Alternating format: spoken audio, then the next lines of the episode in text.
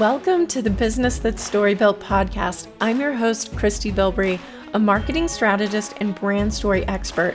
My goal is to help you understand exactly what sets you apart from your competitors and how to confidently and authentically share that with the world. Your stories are what draw in your audience and keep them coming back for more of you and what you offer. In the business world, the top storytellers grow the top businesses. Let's chat about how to share your stories to grow your business. Jury duty. Man, that was an intense week. I don't know if you have ever been selected to serve on a jury, not just summoned to go down and see if you get selected, but actually selected to serve on a jury. I just assumed it would be an annoying morning where I had to go down there and just, you know, check some boxes, answer some questions, and then I'd be home by noon. But it almost, I mean, I don't really have this to compare it to, but what it felt like was almost like getting arrested, like just, or getting pulled over. Like if you're speeding and you don't see the police car and then you see that you're getting pulled over. And it's just like, completely in shock when they called my name and said that I was on, I was selected to serve. And so they immediately have you go up into the jury box, probably so you don't run from the building, but uh, you go up in the jury box immediately, and the judge starts telling you how it's going to go down. And for probably the first 10 minutes, I was not even paying attention because I just couldn't believe this was really happening. Anyway, um, what I want to share today is as a brand storyteller, there are definite lessons that both of these lawyers, especially one, the one whose side lost, could have used to help his case possibly have a different outcome. And more important than just what this lawyer could have done, what it really uh, the lessons that you can apply to your business because your audience, many of them don't know your background, they don't know these stories, they are coming in blind, and it is your job very quickly to bring them in to who you are so that they choose you and what you're all about. So, this was actually pretty interesting. So, you know, the lawyers are really, if you are a trial lawyer and your case does go to trial, then you actually become a storyteller because the only thing that matters is getting the jury to understand exactly what your point of view is. And I think we all pretty much know by now that human beings are influenced emotionally and then we back it up with the facts. So you need to have both, right? You need to have credibility, you need to have facts, but those don't matter unless you win the hearts of your audience first. And that was definitely the case in this courtroom. So, you know, just to bring you in, the very first part when it was opening arguments one of the lawyers was smiling. He was very confident and calm, and the other one was sweating bullets. He dropped his papers two to three times in opening arguments and was apologizing, and it just did not seem from the get go like he had his act together. So, for you guys and your businesses, man, first impressions count. Take the time to know your story and be confident about it so you're not relying on tons of notes, that you know it inside and out, you know which parts to hit when practice does make perfect. Well, one of these guys just didn't have it. And I kept wondering, I kept looking at the plaintiff and the defendant, wondering, does he realize how much his lawyer is missing the mark right now? Is he regretting hiring him? You know, I kept wondering what was going on in his mind. But anyway, like I said, none of that matters. The only thing that matters is that the members of that jury buy into his story and believe his story over the others. So, you know, they have to communicate their story in a way that both invites the jury to experience what happened as though they were that lawyer's client, to understand the journey from that perspective vividly. And they also need to vulnerably share the pain that their party went through to establish the emotional connection with the jury so that we would start looking for how the evidence can back that up. So, here's how here's how it worked. In the courtroom that I happened to be in, it was a very old school courtroom. So apparently, you know, this is my only time serving on a jury, but uh, I guess a lot of courtrooms now have uh, screens where you can have PowerPoint presentations and all kinds of different visuals. Well, this one didn't. All they had was access to a flip chart. And one lawyer had before, you know, before it started, he had neatly written out step by step the timeline of events that he knew would paint his uh, you know, the person who hired him who was happened to be the defendant would paint him in the best light. And he walked us through it from the beginning of the trial. So while the other lawyer was jumping around from one year to the next, this date to that, and we're trying to keep up with what he's saying and where he's going and where that is exactly in the timeline of events. The other guy literally had it mapped out for us to look at so we could just fluidly go from one point to the next. And when you are building a story for any reason, obviously you're trying to influence someone, at least to entertain them and keep them engaged but it needs to be so clear each step of the journey that you're going in an orderly fashion. If you constantly jump around, you're going to really throw off your audience. And if you think about movies that do that, where they kind of jump from one place to the next and back again, it does create confusion that you hope by the end they tie everything up and you see how it comes together. But if you're not watching a movie that's super engaging and intriguing, then your audience is not going to stick with you and they will just end up confused. And that is exactly what happened in this case. So, for a, from a juror's perspective, with no foreknowledge of the case, it's not like we're given a written book initially that says, here's exactly how it happened. I mean, all we can rely on is what the lawyers and the witnesses tell us, which they are just basically using the witnesses to pull out more details of the story so that we can put a face and a name and a voice to these things.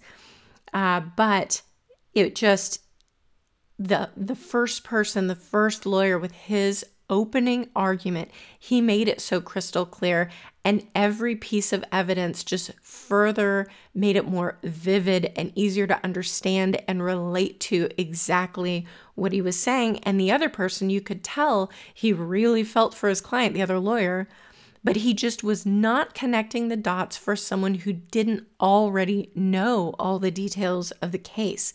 And I understand as a lawyer, just like you in living your own life, these lawyers had gone through months knee deep in discovery, you know, for evidence, taking depositions.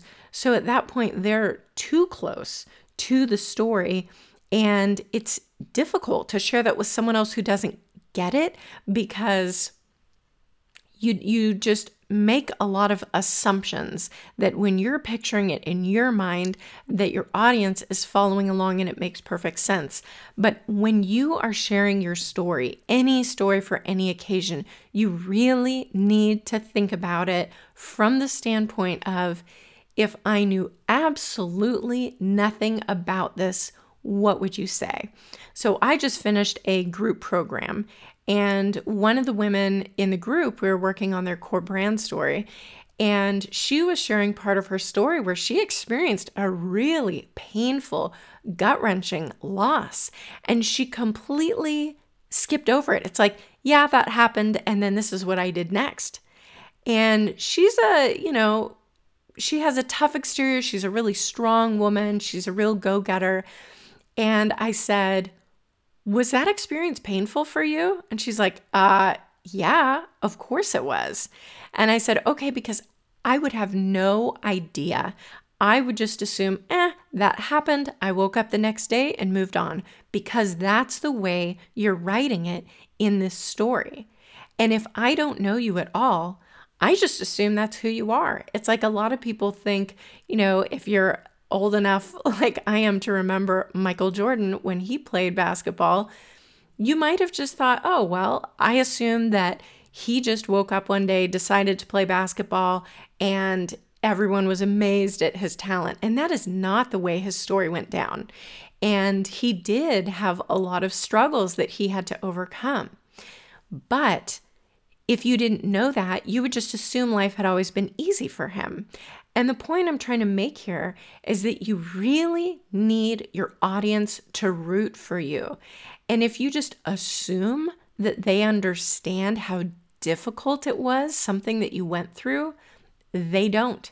They weren't there and they aren't going to understand it unless you come out and tell them how it felt.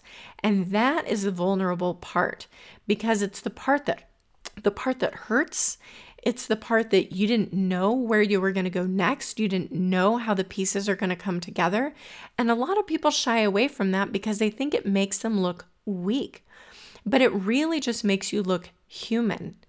And the lawyer who did not think about it from a storyteller's perspective just didn't see that piece of it. And I could tell he was really passionate about it, but he did not know how to communicate the missing pieces. So when you are sharing a story, you need to remove the assumption that your audience just gets it unless you are telling them.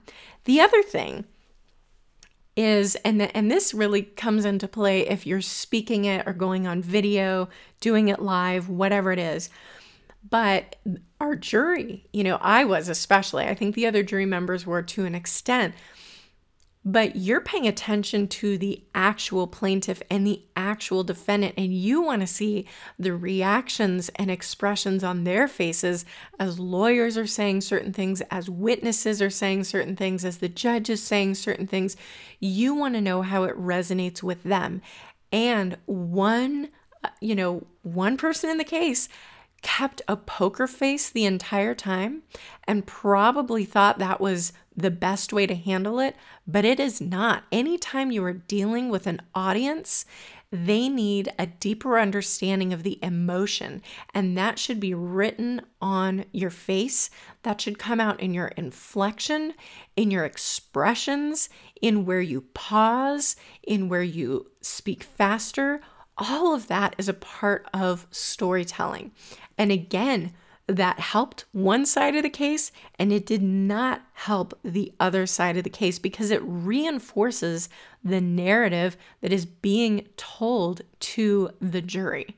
Or for you, you need to know what is the main point I'm trying to make. Yeah, you may think the main point is just to sell it.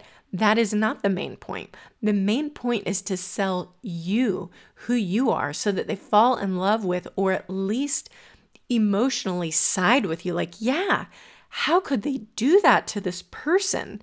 And then you start looking for the evidence to back it up. Well, that just didn't happen. And it also didn't help that the guy was who was a poker face during the trial that when he was on the stand as a witness, he was not as polished as the other person as well. So practice again practice makes perfect and think about what can you express to your audience in whatever form you have available to you if you are a musician an artist a speaker a writer making a good or selling a service how can you express something that will make your audience see more into the depth of you, into the parts of you that matter, that they can come away from and really remember? You need to take that into consideration. And, uh, you know, I'm not sure what all was rehearsed prior to the case going to trial, but there were definitely missing pieces that I think they wrongfully assumed would just come across. So, you know, the defense took one single piece and it was a very smart move, like a chess game. And I'm sure you can, you know, think of business as the same way. But they knew they had one piece of the story and they wanted to make the whole case revolve around this one piece. And the other side probably had several pieces, but instead they were constantly reacting to the one piece that the other side was using to draw the entire case around them to make it easier for them to make their point. So I when you're thinking about your business and the stories you tell, don't just look at what your competitors are doing and try to copy it or try to say how you're different or similar to that. See what makes you tick. See what makes you come alive. What drew you to that area? What lights you up about that area? Where do you have the most success? What details jump out at you that may not jump out to anybody else? And let those set you apart. Let your story set you apart. Um, so, those are really big things to think about because you're the only one like you. So, don't try to be a counterfeit of your hero or someone who's just amazing in your industry, set yourself apart with just who you naturally are. And that is going to help you come across authentically to your audience. And that would have helped uh, this side of the case come across more authentically and thoroughly to the jury. So, you know, just some takeaways if you are out there taking notes follow the timeline of your story. Only hop around maybe once or twice, not constantly. Let it be, you know, if it really makes sense to drive a point home, to have a flashback at some point, whatever it is. But otherwise, really try to go in order, make it super easy on your audience, and help your audience emotionally side with either your experience that you're sharing or if the main point is your point of view, your approach, or the reason why you do whatever you do, make that come across in every piece of your story. I just, you know, in this group that I led, everything that I kept telling each of the each of the students in it was that every single point of your story should you should be able to draw a straight line from that to your call to action and your story better have a call to action if you are a business owner because you can't just tell the story that helps people get to know you if there's no point in how that connects to you serving them directly. So that needs to be the starting point, and you should cut out anything that does not help the audience get to that point with every piece of the story. So think about the pieces of whatever story you're trying to tell that will elicit that emotional response how it felt when something went wrong, you know, whatever the, the main conflict of the story was. Maybe it's the repercussions. Don't assume that just because something bad happened that your audience knows how bad it was. You need to tell them. Think of, you know, a country music song. Man, they make sure you know how bad it was, right? So it was difficult for the jury to get into the headspace and the heart of one of the sides because the lawyer just didn't know how to convey that. And you also need to make sure if you're in my Facebook group, which is the same name as this podcast, it's the business that story built, I do periodic free reviews of people's stories. So make sure that you make sure that you join that group. I was recently reviewing someone's story in there and he did not include his transformation. He said the point of my my story is just to inspire people. But if you don't really get into here's how when I when I engaged and I did what I'm telling you to do, here's the transformation and the results that I saw. If you don't do that, you're not showing your audience a promised land that you are going to take them to. And everything should center around your call to action, every piece of the story, and your transformation should really lay it out with if you do what I'm telling you to do, or if you work with me, you can experience these kinds of results. Even if their results look different, it gives them something to visualize. So make sure that you are doing that. You really want your audience to be anticipating so much your call to action because they've seen what you've went through and what you've been able to accomplish or whatever the story is about and they want to know how they can do the same thing. So build it up so that they can really anticipate that call to action, be chomping at the bit to click the button to buy or to join your list or whatever that was. Because I guarantee you, if the lawyer whose side lost, if he knew what I just told you and he actually applied that when he was building his case for trial, it's very likely he could have had a different outcome from the case. So, I hope that helps you as you are thinking about the way it's it's not just that you have stories to tell, it is absolutely the way that you tell those stories. And so those are some ideas that I think can help you get a little more inside scoop to really refine your stories. So I hope that helps. And um, if you're not already in my Facebook group and you do want some regular tips and possibly some direct help from me, make sure that you join the Business Storybuilt Facebook group. And if you want to work with me directly on your brand story, I will be opening up another group in a couple of months so you can join the waitlist for that as well. Thank you so much for listening. And as always, happy storytelling. If you want to become more authentic in your marketing and help others see who you are in a way that sets you apart from the competition and relates directly to the heart of your audience, then the one piece you may be missing is a brand story breakthrough. Sign up now to apply for a free one to one conversation with me where we dive into your story and find out what can give you the edge you need to grow faster. To apply now, go to bit.ly forward slash Bilbrey Marketing. That's bit.ly forward slash Bilbrey Marketing. B I L B R E Y Marketing.